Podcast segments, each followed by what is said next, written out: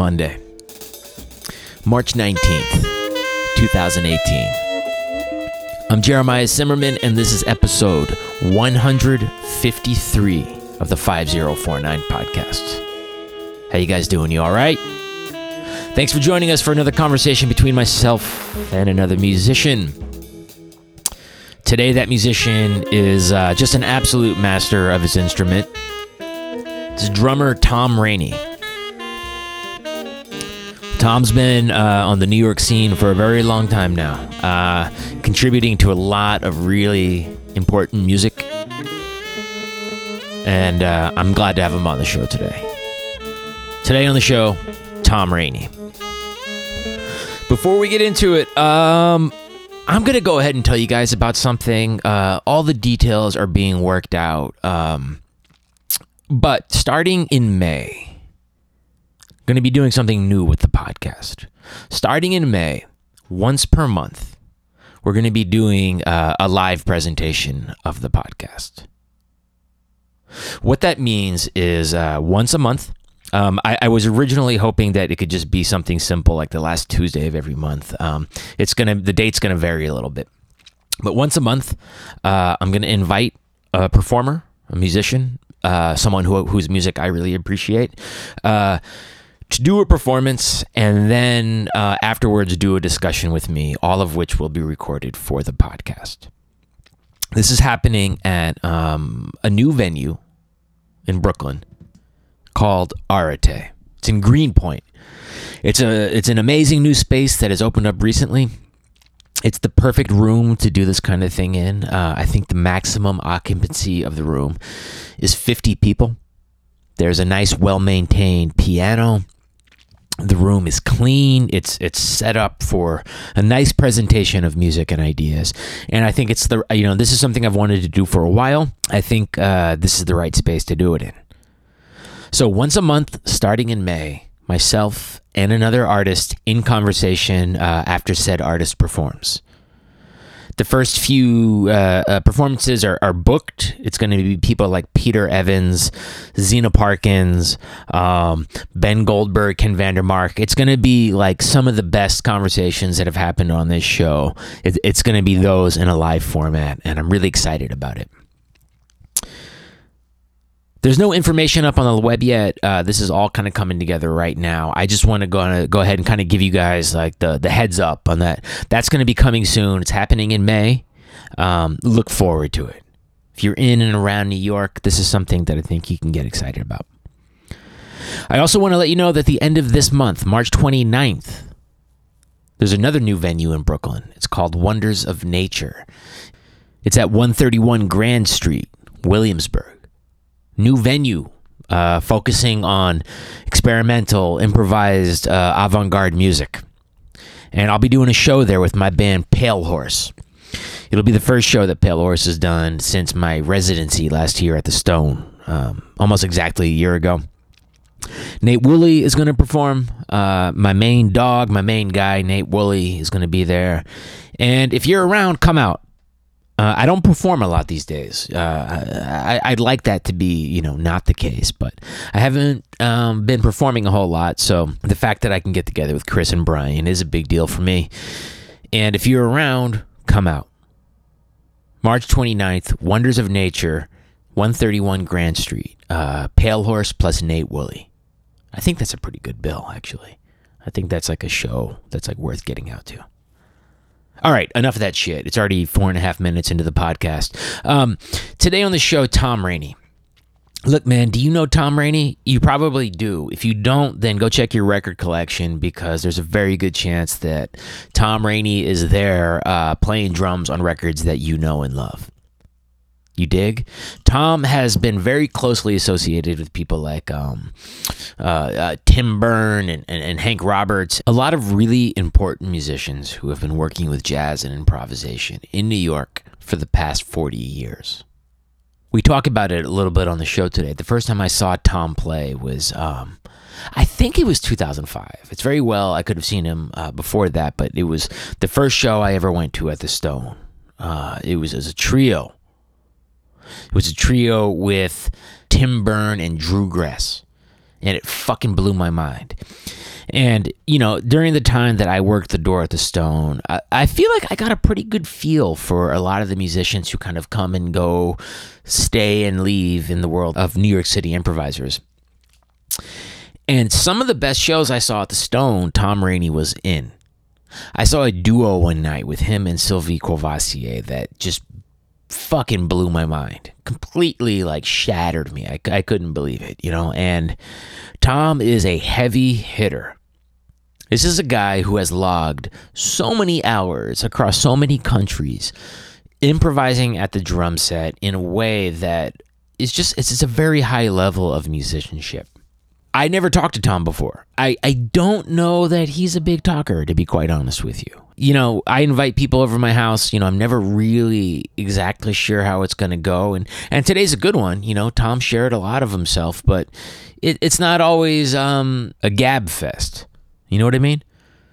Uh, I, I, I think Tom is someone who very much has, you know, thus far and made his statement to the world through his playing, which is again, it's just on the highest level. You know, if I could play music like Tom plays music, I probably wouldn't, you know, be doing this podcast. If you want to know the truth, Tom is just an absolute master, and I'm really delighted that he can come over. We could have this talk.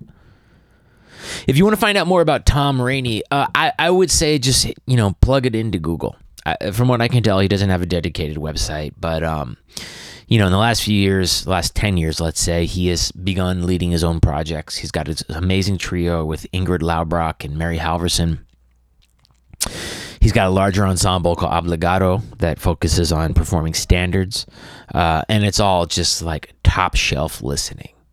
Do you enjoy listening to music? Do you enjoy putting something on that's been uh, uh, created and played by people who know exactly what they're doing? Check out Tom Rainey. And that's it. Um, I hope you guys are all doing well. I hope you guys are good. Uh, springtime will be here soon. You can count on it. Uh, we we got to push through these last couple of weeks, but uh, it'll be nice soon. Okay, here's my conversation with Tom Rainey.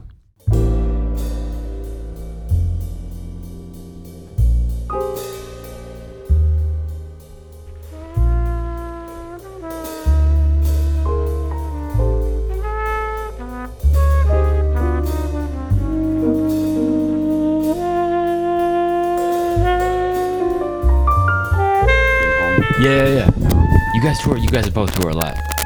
Uh, yeah, from time to time. Yeah. Yeah. Yeah. And we, uh, yeah, sometimes together, some lately apart. You know? Right, right, right, right. Um, yeah, I haven't seen her in a while. She's doing really good. I mean, she's been working really hard on a or- orchestra piece that she wrote, Yeah. and so she's she just finished mixing that, and now you know, mixed up, You guys live in Park Slope, or now in Cobble Hill. okay? Yeah, yeah, yeah. The um, do you have? Are you able to play at your place? Yeah, a little bit, as much as I play. I, you know, yeah. But Ingrid, Ingrid has a rehearsal studio. Too. Okay, okay, okay. So between the apartment and the rehearsal studio, Right, we- but you're not dying to play drums at home. I, I play a little bit. You know, Yeah. I, I don't, I don't, I don't play a lot. But if I'm not, if I'm not doing something else, I'll play a little bit you know, Yeah. by myself. Yeah. And Ingrid practices there. It's, it, we're, yeah, we're pretty lucky in that way. Are there other musicians in the neighborhood? Mm, well, maybe in the neighborhood, but in, in our building, no. It's just Right. you know, just having to have good neighbors. Yeah, yeah, yeah. I I don't know. In my mind, like that Brooklyn scene of musicians, you know, of, of are all sort of like in a two block radius of each other. Yeah, I mean, there's definitely pockets, you know, of all over Brooklyn of a bunch of musicians, but not so much in my immediate neighborhood, actually. Did you move to Brooklyn when like, is when you came to New York? You went straight to Brooklyn. No, no, no. I've I lived in tons of places. Yeah. you know, yeah. I mean, the first first bunch of places I lived were in uh, Queens. In what the seventies? Uh, yeah, when I first I, I moved to Jamaica. Really? Yeah, when I first came to New, first came to New York. You came here from California? Yeah, Yeah. yeah. What? Uh, why Jamaica? Because I a drum teacher that I had in college was living in Jamaica, and with his in his mother's house, Uh huh. and and so he had an availability in, in that house. Yeah. And so I took it. I didn't know anything about New York, but I knew I wanted to go there, so I Right. just took it sight unseen. It wasn't Milford Graves, was it? no, it was a drummer named Keith Copeland. Okay. and so living in the same structure as him, you were Yeah, we were, living in his mother his mother's house. He was living there. I was li- I had the basement apartment that I was renting, Mm-hmm. and yeah, it was. I mean, it it got me to New York. It it didn't work out very well. I mean, after a few months, it, it became clear that I should find other somewhere else to live. Right, I mean, I, I if I imagine Queens in the '70s, I the first thing I think is like Archie Bunker and Well, there's all know, the family because that's Yeah, like all I Queens, know Queens about is a big place. Jamaica is definitely not Archie Bunker country. I mean, Jamaica. I mean, it was it was a completely uh, uh, African American neighborhood. Yeah. I mean, complete. You know, like I was, I did quite stand out. Quite, you know. Yeah. Yeah.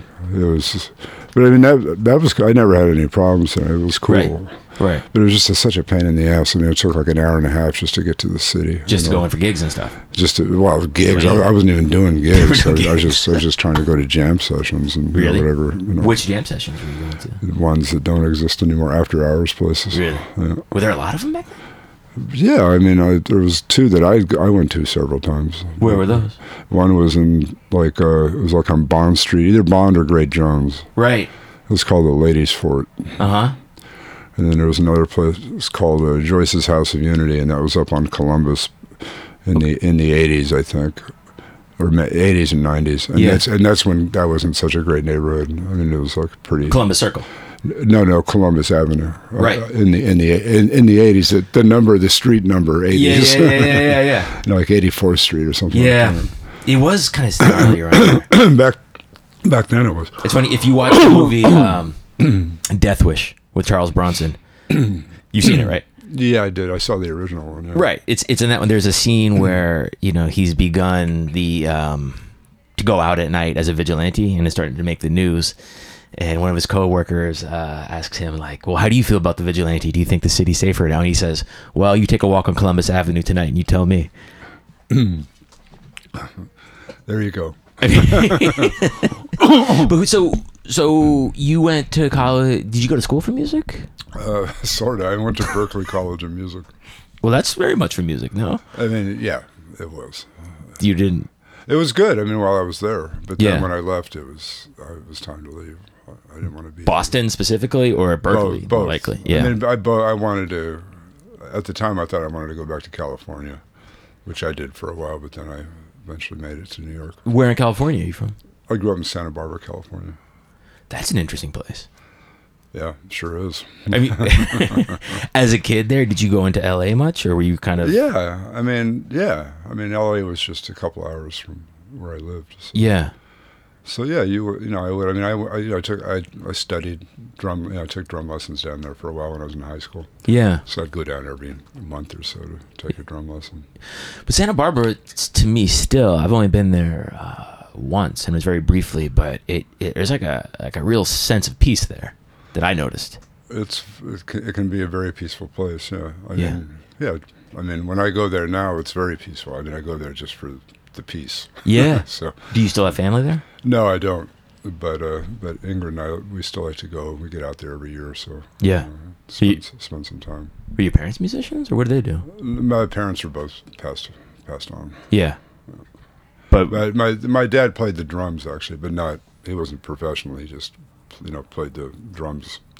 It was like it was like a hobby of his. I right. guess. But there was a kit in the house. No, there wasn't a kit, but there was a parade drum. The first drum I got was a, my father's parade drum. Yeah. Yeah. Did you Which I- click which with I it? still have. It's a it's a it's an it's an end table now. Really? But Basically, it serves as an end table. Yeah. Did you click with that drum immediately? Pardon me. Did you did you click with I, I clicked with drumming. I clicked with drumsticks really, Yeah. really early. Yeah, yeah, yeah. Before I probably before I, I remember Yeah. from from what I've been, from what I've been told. And then growing up in Santa Barbara, did you have you felt like you had pretty good access to a world of music beyond where yeah. you were? Yeah, I mean, you can buy records. There was record stores, and there was lots of them. Even in Santa Barbara, there was tons of record stores. Yeah. and they all had you know jazz departments and classical departments and rock and roll departments, and, and uh, yeah. So I mean, yeah, sure. Was jazz the thing early on for you? P- pretty early. Yeah. Yeah, I mean, I, I, I kind of got interested in it probably through my father. He was he was into Gene Krupa, Yeah. and that kind of probably led me into it a bit. And uh, and then yeah, I don't know. It's just it was like it's, I just sort of decided at a pretty young age that I'm going to get into jazz, probably just because nobody else was or something. Yeah. And I did, you know. And but also I was also listening to plenty of the current music. Sure, sure. St- Some stuff I really liked, still still like. I mean, do you think early on being drawn to jazz, you know, how much of it was, you know, about the melodies and the compositions and how much of it was sort of like the the musicianship? Well, to be honest with you, it was just because I like to play drums, and the drumming sounded more interesting to me. I mean, it sounded like it was more fun. It sounded like there was like I didn't. It sounded, it sounded like oh, you don't have to get really locked into just playing a repetitive thing over Right. and over and over and over again. You can actually play in a way and interact with people and stuff. You know, and I think I was attracted to that even before I knew what that was. I Right. thought, oh, this sounds like more fun. you know, like- right. It sounds like there's I, more when I freedom saw, there. you know, I was into Buddy Rich. It seemed like, oh, that's you know, that's really. I mean, I, not that I, I was could play like that, but you know, it just seemed like you know he was like, yeah, it was more fun than just playing a backbeat, you know, forever. Yeah. You know, but I used to like to play backbeats too. Sure, sure. I mean, I think that's why like the drummers from the rock world that I've always sort of enjoyed are people like John Bonham or Mm-hmm. Keith Moon who sound like they're having quite a bit of fun and Yeah. not so constricted.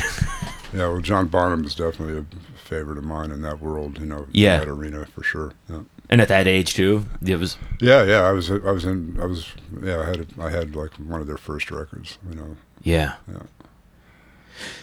But the other people around you, they were kind of more into that stuff.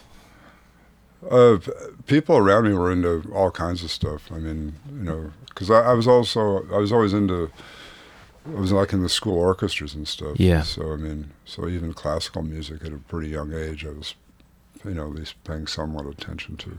hmm And by the time you finished high school, you knew that you were gonna be playing for a living. I I I I had hoped so. I mean, I guess I guess that I didn't really think about it in terms of living, and I guess in some ways I still don't.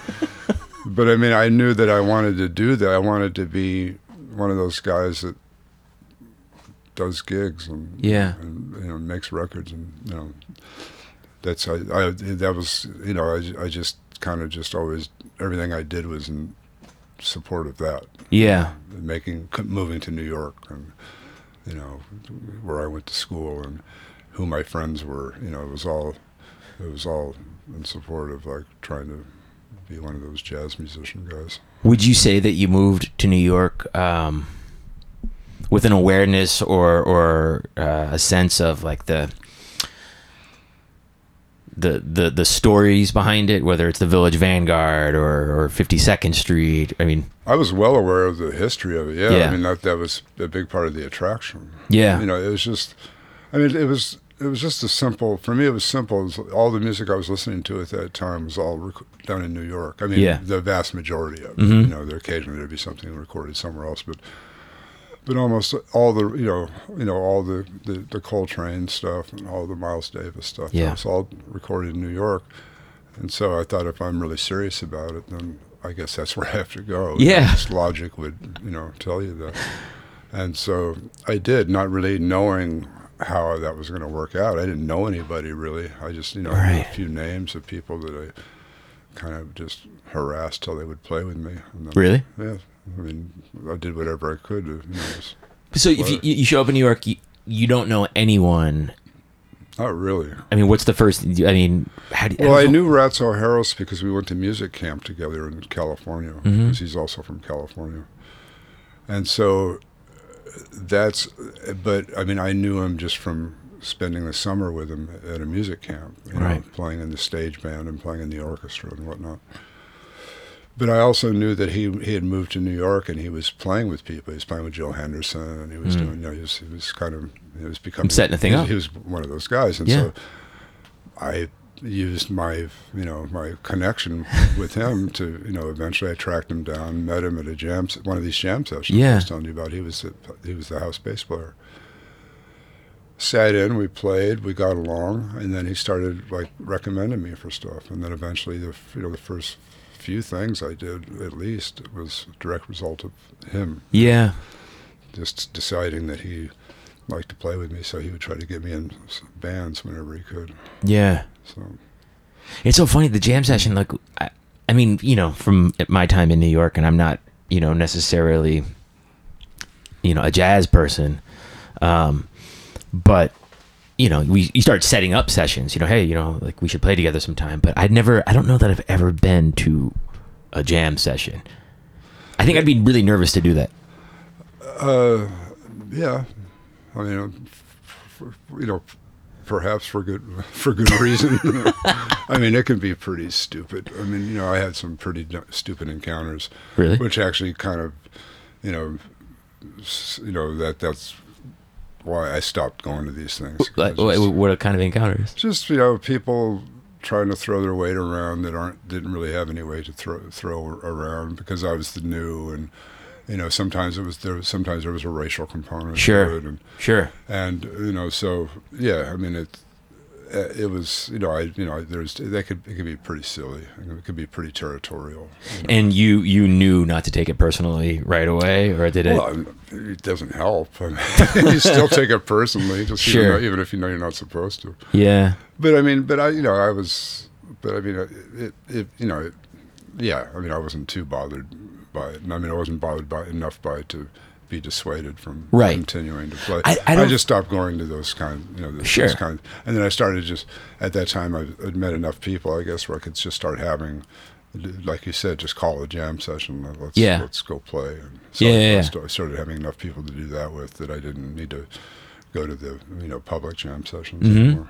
And you could have sort of you could you could guarantee that you were with supportive people and not Yeah, I, I started finding my my community of Yeah. uh, like-minded, you know, and then they would you know f- splinter off and form bands. And, and- who who were some of the first people that that well, Ratso led me to like Kenny Werner, you know, who you know, uh, and that was uh, you know we were playing a lot. Jane Ira Bloom. Yeah. Uh, the- the first thing I ever did with Ratso, uh, was a this guy Mike Nock, who's a pianist that was here at the time and moved moved back to Australia. Uh, and yeah, so and just there was just, that was kind of the stuff that got me started, you know, with at least recording and yeah the occasional tour and stuff like that. right what was so you moved here what year Seventy eight. 78 when you think about New York at that time what comes to mind Uh, well, it was dirtier. That's for sure. I Yeah. mean, but uh, but I mean, you know, I don't know. I mean, it was just it was it was just it's always been kind of like this. I mean, if you're serious enough about playing a certain kind of music, then it's just it's just kind of inevitable. I mean, you know, you're just kind of stuck with it. Whether you know, I mean, yeah and it's always kind of been that way. I mean, it, like, I mean, personally, I would probably prefer to live in Santa Barbara if I if I had my, you know, if I really could, if I could do that. yeah But I can't do that. yeah At least not now. right I mean, I remember as a kid coming into New York, and this would be in the you know early '80s, and it was a very scary place to me, um, because I grew up you know upstate in the country, and you know obviously it's less scary now for a lot of reasons. But like when I think about it, one thing that you know I don't want to get like you know weren't things better back then. It was cool that you didn't have a lot of choices. Like you'd show up in New York and you kind of had to bend to New York. I feel like New York bends now more to people who are missing something from where they came. I don't know how anybody could even do it anymore. I mean, back then, I mean, you know, you could uh, you can get these apartments and be you know ridiculously low rent and actually in a safe neighborhood and Yeah. and uh, you know I don't I don't know how anybody does it anymore. Actually, you know, I mean, unless you have you know you, have to live with like a, fifty other people. like, I mean, I, you know, I just don't. I, you know, yeah, I don't know. Yeah. But uh, And did you start? So you started gigging pretty quickly. well, not. I I would say no. I mean, I would. I mean, I you know a few things would come and go. But I mean, I you know I was I was driving a taxi when I first got. Really? Oh, yeah. How long did you do that for? I did it off and on over like five year period maybe. I, I, I would get a gig and I wouldn't do it for like you know you know several months or or, or a year or something, and then I would just you know need some money, so I'd just go back to it. So you got your license and everything Oh yeah, yeah. I mean I was driving yellow yellow taxi. in the late seventies, early eighties in New York. Exactly. You must have seen some cool, some shit. Uh, I picked up Woody Allen once. That's the most New York thing anyone's ever done is driving a cab in the early '80s and picking up Woody Allen. yeah, exactly. yeah. Rodney, Rodney Dangerfield, I picked him up once. Yeah, really. He. Did you work a specific neighborhood? Or, But no, I mean you can't. Yeah, you worked wherever you were told to go. Yeah. you know, basically. the dispatch, they'd say, you know, get up to. no, you just people would get in the car and tell you to go somewhere. And you Right. Were, you were supposed to do that. Yeah, yeah, yeah. And did you get to hang out with older cab drivers?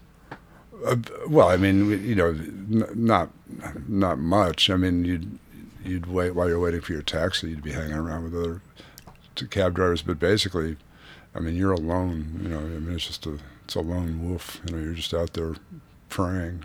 Yeah. on the prey. Did you enjoy any aspect of the cab driving? N- Not really. I mean, it served its purpose. Sure. know, but it's you know it's it was uh, it's it's pretty dark. It is. Yeah. I mean, it, you know, yeah. I, I had to I had to I just stopped doing it. Just I mean, without really know, knowing what I was going to do, but I knew I couldn't do it anymore. So Right. So you never like waited tables or No. did like an office job or anything like that. Well, a little bit office, a little bit of a tiny bit. The cab driver thing is really. I mean, it's probably got something to do with the fact that like Taxi Driver is my favorite movie ever. Yeah, I couldn't watch it after I drove a taxi. I, th- I think it's a great movie too. But Yeah. I remember it came on TV after I started driving a taxi, and I I couldn't watch it. It was just a little too. It's a little too close to the home. I did. I couldn't watch it. And I know it's a great movie. I mean, Yeah. it's incredible. But Yeah, yeah, yeah. I mean, it doesn't make the profession seem all that uh, enticing. Uh, no, it shouldn't. you know, but it's it's fairly accurate in its portrayal. Yeah. yeah. That's man. I don't know. I remember I read in Philip Glass's uh, autobiography that you know he he set, I guess somewhat famously drove a cab for many years. Um, you know, and he got in some pretty dangerous situations. I think. yeah, I mean, I can't say I really gotten into dangerous situations, but uh, you know, but yeah, you know, you're dealing with the street, and you know, things happen. Yeah, but it was the kind of job that allowed you to take off when you needed to take off. Exactly. I mean, that's that. That's why it was. There, a lot of people were doing it. I mean, John Betsch and Eliot Zigmund, and were both also drummers. I don't know if you know if you know Mm-hmm. them, but you know, great drummers, and they were also driving a taxi at the same time. Yeah. You know, it's it was just yeah. Uh, it served its purpose, but it's it's a dirty job. you know, Yeah. You know, and uh, so yeah, I, I, I cut cab drivers quite a bit of slack because it's it sucks. Right. And it probably really sucks now. It's probably gotten much harder. I feel like it's the whole like rideshare Uber thing has kind of changed everything. Yeah, it's probably. Yeah. I mean, I, yeah, I don't. You know, you see these guys who have like signs in the back of their car, like no, no throwing up in the car. yeah. Sounds horrible. Yeah, I used to try to uh, discourage that too. Yeah. Did you? What was the first tour you were able to go on? well, the first time I went to Europe, it wasn't really a tour. It was we were playing two months in this club in Paris with these friends of mine, and it was jazz. It was like jazz, but it was it was with a, a vocalist and a guitar player. Yeah. and all but really you know really you know my fr- friends of mine and good musicians and so the first time i went to europe was to do that for two months in Paris. yeah and we played in the same place it was a it was in this really really fancy hotel that had like a jazz bar Yeah. and uh, it wasn't really i mean it was just we were just playing in a in a hotel. You know, I mean, as Right. it turns out, you know, it wasn't really didn't become a thing, or you know, it's just it was just like we were just kind of in the background Playing standards and playing, you know, playing standards Yeah. and little, little arrangements and stuff. And but I mean, but it was it was cool. I mean, it was you Yeah. know, it was great. It was Go to Europe and play every night. music and- playing every single night, and I could cruise around Paris during the day and check it out. And, Yeah. you know, yeah, it was a nice, nice experience. yeah. The first real, then then I did you know some little tours with Kenny Werner in the '80s, you know, late '80s, I guess. And, and uh, but Mark Helias was one of the first tours, a band of his, you know, that was like a nice long tour back in the day when you can have nice long tours. Yeah. What band was that? It was a band with Michael Moore, um, Herb Robertson, and Dave Lopato and myself. Yeah. Know, Yeah, yeah, yeah. That was that, that was a great experience. That was like my kind of first real train tour. You know, just going to a different town every day for a few weeks. And, Right. yeah. Right, right, right. Did you um the first several tours that I did um involved, you know, sleeping on floors and pretty dire situations. Did you get caught up in much of that? Not, not not on tour. Yeah. I mean, there was yeah when I was you know, when when I was in high school. You know, we would, you know, like playing. I was in a rock band, and we would like do this thing where one guy checks into the hotel, and all- five guys sneak in and you know, sleep on the floor. Yeah. we would do stuff like that back then. I'd sleep in my car, you know, I mean, crazy shit like that. But uh, but no, by the time I started going to Europe, it was luckily I, I didn't have to contend with It It was more It was, you know, there was hotel rooms, and you didn't have to share rooms or anything like that. Right. Yeah. that that culture of um, European concert promoters, and you know, it's like there's a broad range of it. You know, from like the the top top shelf to you know the more sort of like homespun community organized. I know them all. They, but they, you know, there's there's like a real culture of you know doing what they can to take care of the artists. Mm-hmm. You know, even if it's just you know a, a decently cooked meal and you know a clean room to sleep in.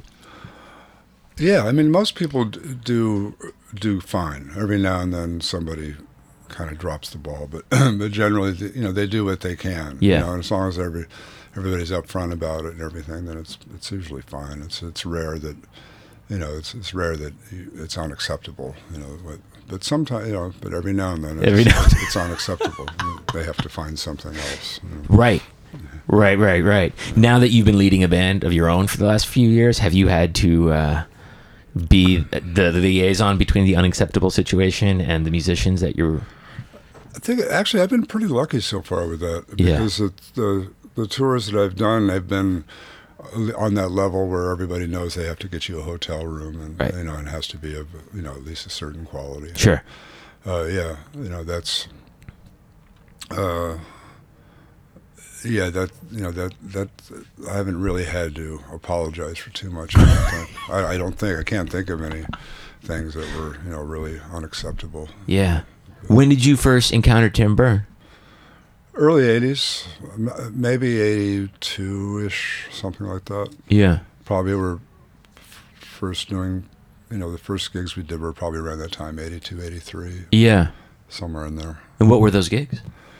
The very first time I ever played with them was that I remember was in a, in a performance was with John Zorn. It was something that John Zorn put together Mm-hmm. with Tim and uh, Ratso Harris and myself, playing Ornette Coleman Oh, songs. that's what went on to become Spy versus Spy. perhaps Right. you know but i mean we we just did it was just a one-time thing we did that some gig that i guess it was some gig of i don't know where it was i remember it was in the east village somewhere Yeah. someplace that zorn was playing at the time Yeah. and so that was the first gig i did with tim and then i guess not long after that he he put together a band with also with ratso and uh, uh, bill frisell and herb robertson Wow. and we we that we did some gigs with that you know with that configuration Yeah. so and that was yeah that was all like in that time in 82 83 Right. and then so then it's just been you know off and on you know since then you know Right. playing with each other Like all these people you've mentioned, like I mean, you. I feel like you have a lot of musical relationships that go back quite a ways. i don't know if i have a lot but i mean i certainly have some Yeah. you know i mean i have s- some that I you know I, I suspect will hope you know always be intact. You know, Mhm. one way or another. Mm-hmm. I think, Yeah. but uh, I don't know if it's really. I don't know if it's a lot. Well, I'm just now getting to a point where, um, like, I look at people and I say, "Oh my god, I've been playing with that person for 15 years." That's what I'm saying. That's what I'm saying. It's like I can't even imagine what it's look like. What it's like to, to look at someone and say, "Wow, I've been playing with this guy for 30 years, uh, Forty. 40 years." almost now it's it's getting on to like 40 i mean with when there are definitely some people in, in my musical life that i've been playing with for 40 years but i think tim's getting there too 40 years. it's getting yeah it's getting on to that i mean uh, yeah in a few years anyway yeah. I mean, that's a lot of. I mean, for any relationship of any kind, that's you know, it's deep. yeah i don't think about it that much No. but do you ever look at like I don't know. It's just I, I, I, I have you know friends you know musical and non, a lot of my friends I've I've known my entire life, and there are these weird moments where I look at them and I'm like, wait a second, that's that same. I remember sitting you know at summer camp with that kid when we were nine years old, and he's the same. right same miserable prick as Yeah. Yeah, there's uh. So so you mentioned that you met Tim playing through Zorn. When were you early on going to the Knitting Factory, or even before that, Studio Henry? No, I mean, by the time I was going to the knitting factory, I guess I was playing there. You know, the the first one that was on uh, Houston, Houston. Yeah. yeah. Yeah, yeah. And so, and I, I used to play there quite a bit. you know, Yeah. So, uh, so yeah, I, I mean, I I heard about. it. I was just hearing about it, and then I guess within a year after hearing about it, I was I was starting to play there. Sure. So yeah, I mean, I would go there. yeah, Right. For sure. I mean, it was kind of where we'd hang out. Yeah. yeah, you really see uh, like, clubs really do come and go. Yes, indeed.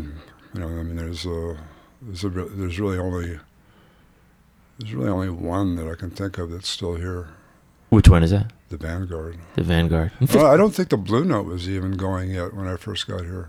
Uh, I don't. I think uh, that came a little bit later. yeah. Yeah, the the Vanguard's like the, uh, yeah, it's like the only one. It, it doesn't seem like the Vanguard's in trouble of going away. I hope not. It's you know, so you know, it would be that would be sad. I mean, Yeah. that- that's you know, yeah, that would be, yeah. Do you you've played there? hmm Do you remember the first time? Yeah, I mean, I remember mo- all the times. I mean, it was all it's it's well until fairly recently. It was always with Fred Hersch, Mm-hmm. and I I played there maybe f- you know four different times. You know, with Fred Hersch, Mm-hmm. and then the last time I played there was just uh, one night. Speaking of Zorn, was part of Zorn's Bagatelles Yeah. week, and I played with uh, one of the bands that was playing some of the Bagatelles. Yeah. Yeah. I it I've only begun going there in the last um like two years. I think it was Uh-huh. two years ago was the first time I went there. I was always kind of nervous by it, and it really is. There's there's like a special aura to that place. Yep, there is. I agree, and I mean it sounds. It's also a very good, really good sounding room. Yeah. and uh, you know, yeah, and it's it's really it's it's a nice it's a nice thing to do when you're in town. If you can, you know, play you know playing there is like one of the that's one of the better weeks you're going to have as a musician. In Yeah. New York City. It's true. Yeah. It's true. yeah. Uh, yeah, yeah. I think I think more and more I appreciate eating in places like Peter Luger and, and Russ and Daughters and going to hear music at places like the Vanguard and just that are like well lived in. the classics. Yeah. Yeah. I mean, do you have places in Brooklyn that, that feel like home ish to play? Uh, yeah, I mean, different places at different times, but I mean, uh, Barbez is, is one that I, you know, that I used to play much more than I do now, and I Yeah. always, I always liked it mainly because I just like the way the, the the room sounds. Yeah. Any place that has a good sounding room, if you can get an audience to go there, that's you know that's all I really care about. Yeah. Barbez was one that I like. Uh, currently, there's this place, you know, the Owl. You know, the Yeah, it's great. Yeah, that, yeah, that's a good one. I think It's a great room. It's a little it's a little out of the way. it's a little bit out of the way, but hopefully not too out of the way because it is a it is a really nice room. It's a great room. It's a nice setup. You know, Yeah. the way they have it. Yeah. but uh, Yeah, I mean, the places I play the most often is, I mean, it's probably probably Cornelia Street and Yeah. Stone. You know, those are probably two of the places I've played as much as anywhere else. Yeah. Did um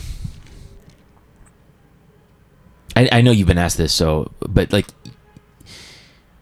i- did you really not start leading a band until a couple of years ago? Uh, yeah, it was. A, f- well, I mean, it was more than a couple now, I guess. But Yeah. you know, whatever it was. Yeah. Yeah. The first record I ever put out was probably. I don't even know. I actually don't really know. Sure. Maybe eight years to eight to ten years. Yeah. I don't. I don't. I'm not really sure. Uh, I- I'm gonna guess like eight years. Yeah. It just never appealed to you or I didn't really have a burning desire to do it because I was, you know, I mean, as long, I mean, I was always, I mean, I was always doing stuff. Yeah. I was getting a chance to be creative and play the drums and, and, you know, nobody was bossing me around too much. And so there's, you know, I was, I'm, I mean, I am, perfectly happy to do that, you know. Yeah.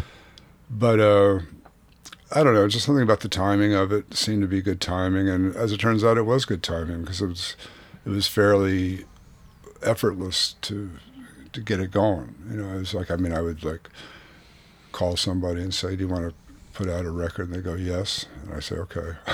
Right. and I'd go make the record. And they'd put Right. You know, so wasn't a bunch of hoops you had to jump through. not really. You Yeah. know, and, and so I'm not sure I would have jumped through the hoops, to be honest. Right. You. you know, because I, I, I don't. It's not like a burning. I mean, I like having, You know, I like it when I do it. You know, when you know, I like going on the road with you know Mary and Ingrid and you know doing a bunch of gigs Mhm. in a row. You know, I enjoy that, but. I'm also happy to have it be uh, Ingrid's band, you know, playing her music. Yeah. You know, I mean that's that's that, I'm, you know, that's fine with me too. Sure. So I don't know. It's it's. I'm not really sure why I did it, but I just figured it was probably time. And you know, and I, I'm. I mean, I'm. I'm glad I do it. I mean, Yeah. I, I enjoy the. I enjoy making the records. Actually, I mean, I enjoy like trying. You know, deciding what's going to be the next. You know, record and how I'm going to put that together and stuff like that. I mean, that's. Uh, you know, I enjoy that bit. Yeah. You know, I don't enjoy banging my head against the wall to get gigs, but even that hasn't been it hasn't been that hard. I've been also pretty lucky. I mean, I've done a bunch of tours Yeah. in a relatively short period. of And you didn't have to I mean, I did. I, you know, I certainly have to be somewhat proactive in Sure. trying to get gigs and stuff. But, but I mean, I'd always have somebody that could organize it. You know, an agent taking care of stuff. And, Sure. You know, so it's hasn't hasn't been that hard really. But I but I'm, I'm not that ambitious about it. You know, I've been, Right. I mean, I like, like I said, I like making the records, and I, you know, when people like them, then that's good. But, you know, uh, I'm happy to be on other people's records too. Yeah. I mean, what's it? You know, it, it's it's going. You know, you know, you have some people that you've spent forty years playing with, and then you have people like Mary who, you know, like is you know a, a kid. You know, I mean, not anymore, but you know, like, have, have do you feel like the entire time you've been here in New York that you've sort of been uh, constantly playing with young people as they come in, or is there?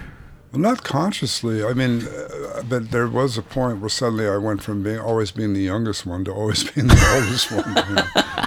Not. It, just, it seemed like overnight. Suddenly I Yeah. was. The, but uh, but it's not. It's just that. You know, you just meet.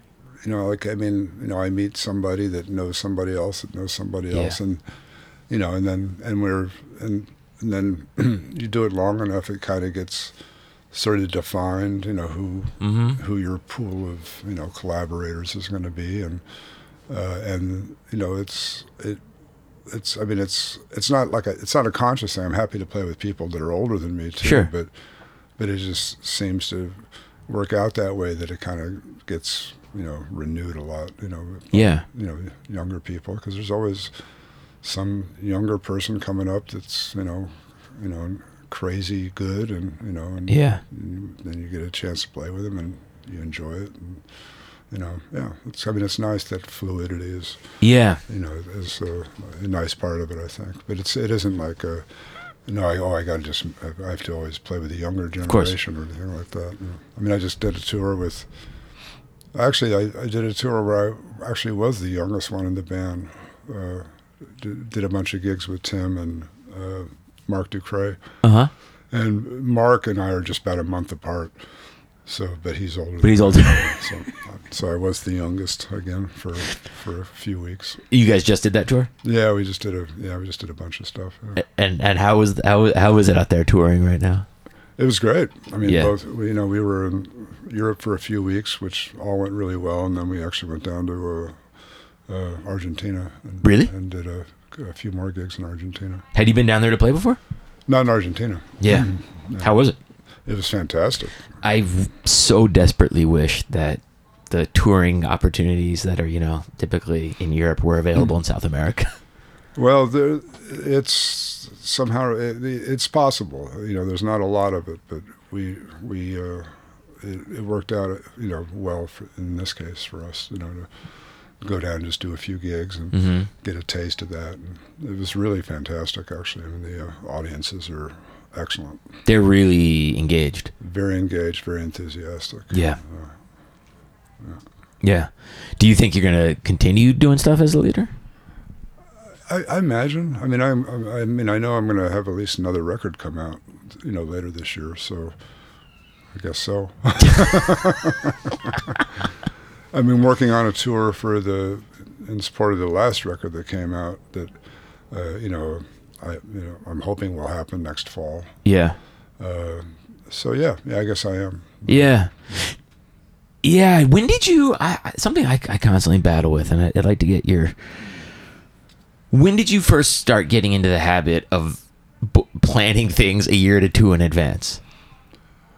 Oh, just when it became clear that if you want to do stuff, you have to do that. I mean, because mostly it's just like everybody's schedules. you know, Yeah. Like, I mean, the people that I, I I most want to play with, they're all very busy and they're in demand. You know, Yeah. so so if they're in my band, then I have I have to think at least a year and a half ahead of time, just to get like a two week period where I can get all this, you know, the whole band Yeah. it's hard, you know. So that's just that's just uh, that's just common sense, I guess. It's common sense, but it's like for me, I, I guess the thing that I've had a hard time coming to terms with is like, I don't know if I'm gonna still be interested in this project in two well, years. that's that's the problem. You have to, you know, you have to choose wisely. I mean, you know, like you know, like, I mean, the things that I plan that far in advance, I I, I find it hard to imagine I wouldn't still want to play with those people hmm a year and a half from now. I mean, I'm pretty sure I will. So, I mean, I just trust that, you know, that's going to, and I'm not like, it's not like I'm always constantly looking for a new band or anything anyway. Mhm. So it's like I'm, you know, I'm fairly complacent in that way. I just, having the, you know, the two bands that I have is fine. Yeah. Yeah. Do you still uh, do you still enjoy New York City?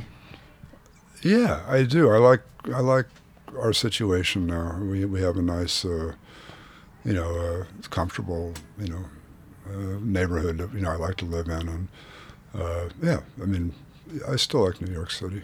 You know, I like, I, I, it's always been a place that I need to spend time away from. Mhm. You know, like, I mean, I, it's nice to get away for a couple of weeks and go sit on a beach or something like that. Then it, that helps me tolerate, you know, New York City a lot more.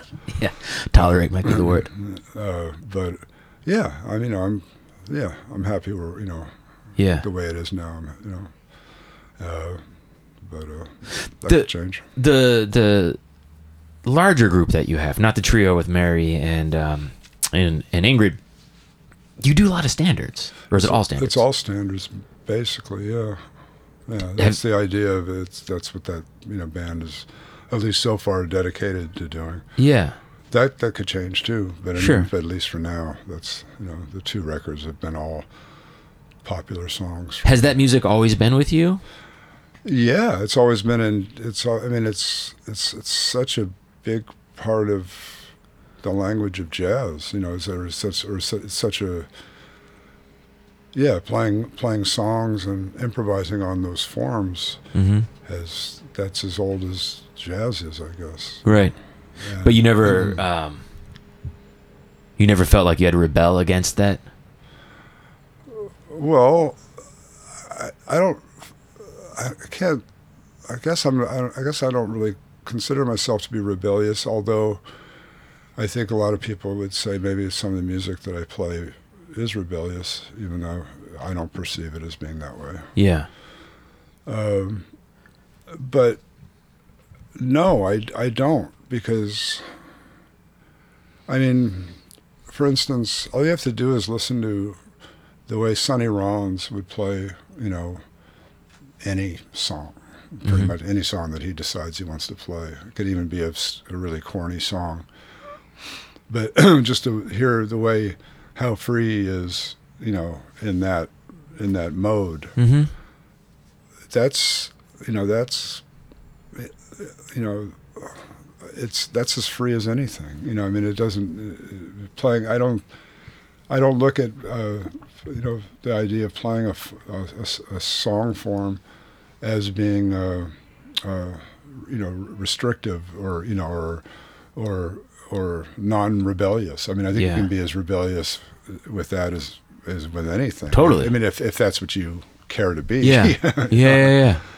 so, but I mean, I've I've always I've always played original music. I've always improvised, you know, without you know any structure. I've you know I've I've I've always done that. But it's not uh, to me that they're not mutu- mutually exclusive things. You know, Mm-hmm.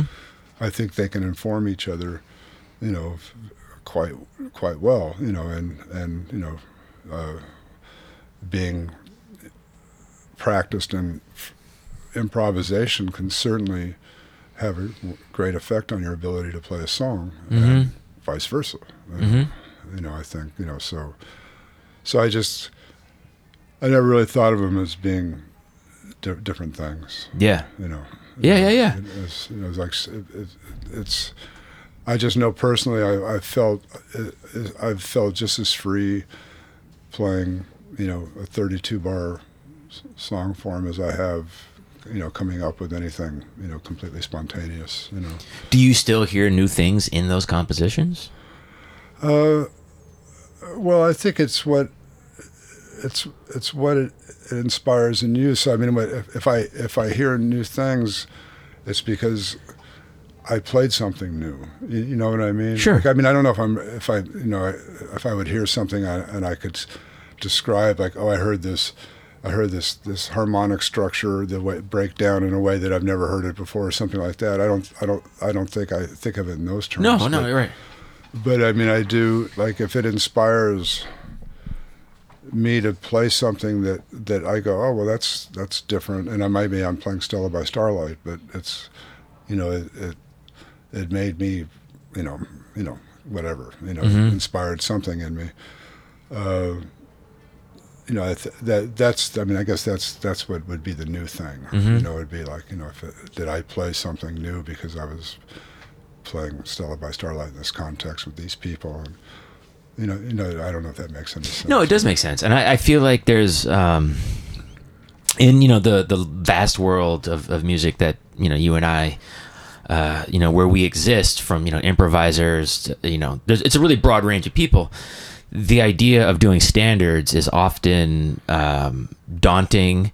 Uh, there's, you know, like when Derek Bailey made those records of standards records, everyone said, "Oh my God, you know what the hell is this?" And Right. they're amazing records. Right.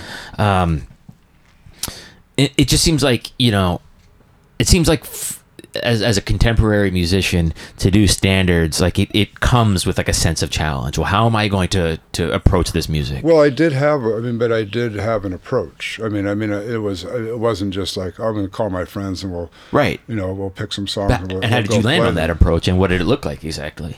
Well, it's, I mean, it, it's very easy to describe. I mean, it's just, it's, I, I, I wanted to approach these songs from a less soloistic, you know, uh, way of playing them into more of a, and using more of a group improvisation. Yeah. but having the group improvise with the form, using the melodic, harmonic material as they wish. You know, there's no there's no rule on how how you relate to the song, but everybody. But we are playing the song. We're going to relate to the song, and it's something where you know, I didn't want to.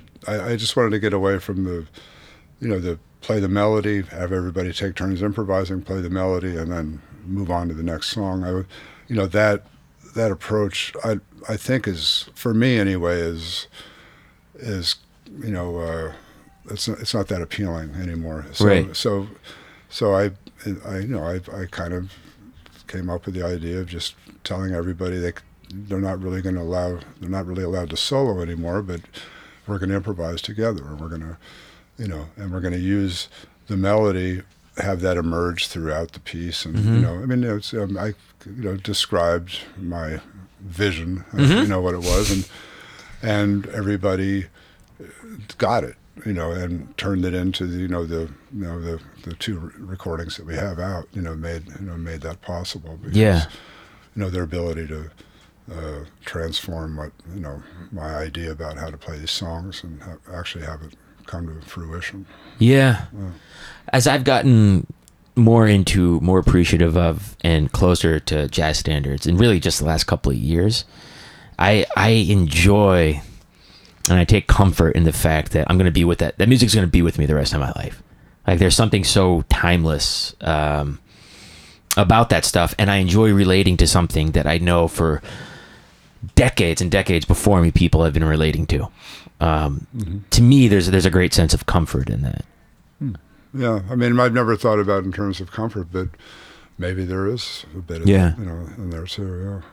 And how did you like? You just picked out the songs that that Well, the, the songs are almost incidental to me. I mean, I have to. I mean, I I can't dislike the song, but but I, I mostly the the main criteria for me was that everybody knew them, and and so nobody had to read music. In other words, they were all songs that we all could agree upon that we know that everyone had internalized. exactly. Yeah. and, and that that was that was the main that was the main thing. So like. So that was just basically a process of elimination. You know, we, you know, somebody I'd say, "How about this song?" and everybody would go, "Yeah, great." And, it's, and there was somebody would go, "No, I, I don't really know it." And then, so we just we found songs that everybody knew. Luckily, you know, they all know a lot of songs, so Sure. it, was, it wasn't that hard. But uh, at least we have two albums worth of songs that everybody knows. Yeah.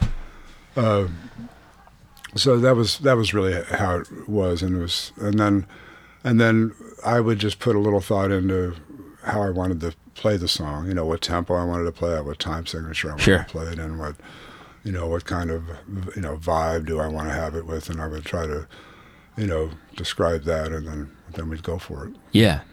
And all the people in the band are are your people. They're my people, Yeah. my peeps. Was it Drew Gress playing bass? Drew's playing bass, and Kris Davis is playing piano, and Ingrid's playing the saxophone, and uh, uh, Ralph Alessi's playing the trumpet. Yeah. And you and Drew go back quite a ways, no? Yeah, yeah. I mean, actually, yeah. We go back to first time I think we played together was with Ben Monder, and that was probably late '80s, I guess, or Yeah. early '90s or something. I think the first time I saw you play, and maybe I'm misremembering things, was a trio with Drew and Tim Berne at the Stone in like 2005. That could be, yeah. Yeah. yeah. yeah. That was a band called Paraphrase. Yes. It was incredible. Oh well, thank you. It was absolutely incredible. Actually, if it was at the Stone, that actually might have become a record. I think that I think that I think he might have put that out. Really? Yeah, I think so. I this would be like when the Stone first opened. Yeah, no, it would have been a long time ago. Yeah. Uh, but it's it's possible that, that that actually is a that that's actually on CD. That gig, it's possible. I sh- I'm gonna try and find that because that gig really kind of woke me up to a lot of things. All right. Sorry about that. it was great, man. I like to sleep myself.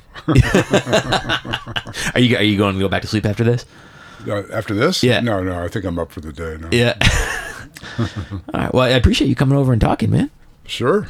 Yeah. Was that it? Oh, oh well, I thought we had. had I, th- I thought we had. Have we started? Yeah. I'm just kidding. All right. Thanks, Tom. You're welcome. All right. I hope that you guys enjoyed that. That was Tom Rainey. Maestro Tom Rainey. The guy's really an excellent drummer. Um, and he's a really sweet guy. He's a good dude. Check out his records. Check out his trio with Mary Halvorson and Ingrid Laubrock, both of whom have been on the show. Check out his larger group that does all standards. I enjoyed hearing Tom talk about his concept for, for how to approach that music. Go to the Patreon. Go to patreon.com slash 5049 podcast and uh, throw in a few bucks if you're so inclined. Go to the 5049 website. Check out some past episodes. Sign up for the mailing list. Good things coming to your inbox very soon if you do that. That's it. Hope you guys are doing well. Talk to you next week. Bye.